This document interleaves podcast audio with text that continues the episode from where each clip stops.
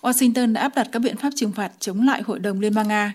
Trong danh sách đen của Mỹ đã thêm 169 thành viên của Hội đồng Liên bang, 109 đại biểu Duma quốc gia và một số người trong số đó bị trừng phạt lặp lại. Các lệnh trừng phạt đã được công bố đối với Phó Thủ tướng Nga Alexander Novak, người đứng đầu Ngân hàng Trung ương Elvira Nabiluina, người mà theo các nhà chức trách Mỹ giám sát các nỗ lực của chính quyền Nga để bảo vệ Điện Kremlin khỏi các lệnh trừng phạt của phương Tây, cũng như cấp phó thứ nhất của bà Olga Skorobagatova giám sát hệ thống thanh toán quốc gia Mir và các hoạt động của Ngân hàng Trung ương Liên bang Nga trên thị trường tài chính Nga và nước ngoài. Ngoài ra còn có một số người khác. Các biện pháp hạn chế cũng đã được công bố chống lại các cá nhân và pháp nhân liên quan đến tổ hợp công nghiệp quân sự của Liên bang Nga, cũng như các công ty có trụ sở tại Armenia, Belarus, Trung Quốc và Nga. Năm bảy tổ chức của Nga đã bị Mỹ đưa vào danh sách trừng phạt vì vi phạm chế độ kiểm soát xuất khẩu đối với Nga. Ngoài ra, các lệnh trừng phạt còn ảnh hưởng đến một số doanh nghiệp khác.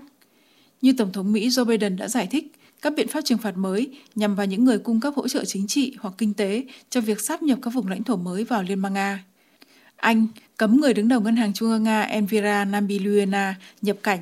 Tài sản của bà sẽ bị phong tỏa nếu bị phát hiện. London cũng hứa sẽ cấm Nga tham gia các dịch vụ của các công ty kỹ thuật, kiến trúc, kiểm toán, pháp lý, quảng cáo và công nghệ thông tin. London cũng sẽ bổ sung vào danh sách hàng hóa bị cấm xuất khẩu sang Nga. Nó sẽ bao gồm 700 loại hàng mới, trong số đó có hàng trăm loại quan trọng đối với lĩnh vực sản xuất Nga mà nước này đã nhập khẩu từ Anh với giá 200 triệu bảng Anh hàng năm.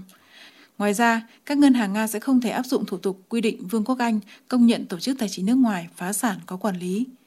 Canada cũng mở rộng các biện pháp trừng phạt chống lại Nga. Danh sách đen được bổ sung với 43 cái tên, bao gồm vợ của thư ký báo chí Tổng thống Liên bang Nga Dmitry Peskov, các con của ông và một số doanh nhân, thành viên gia đình của họ.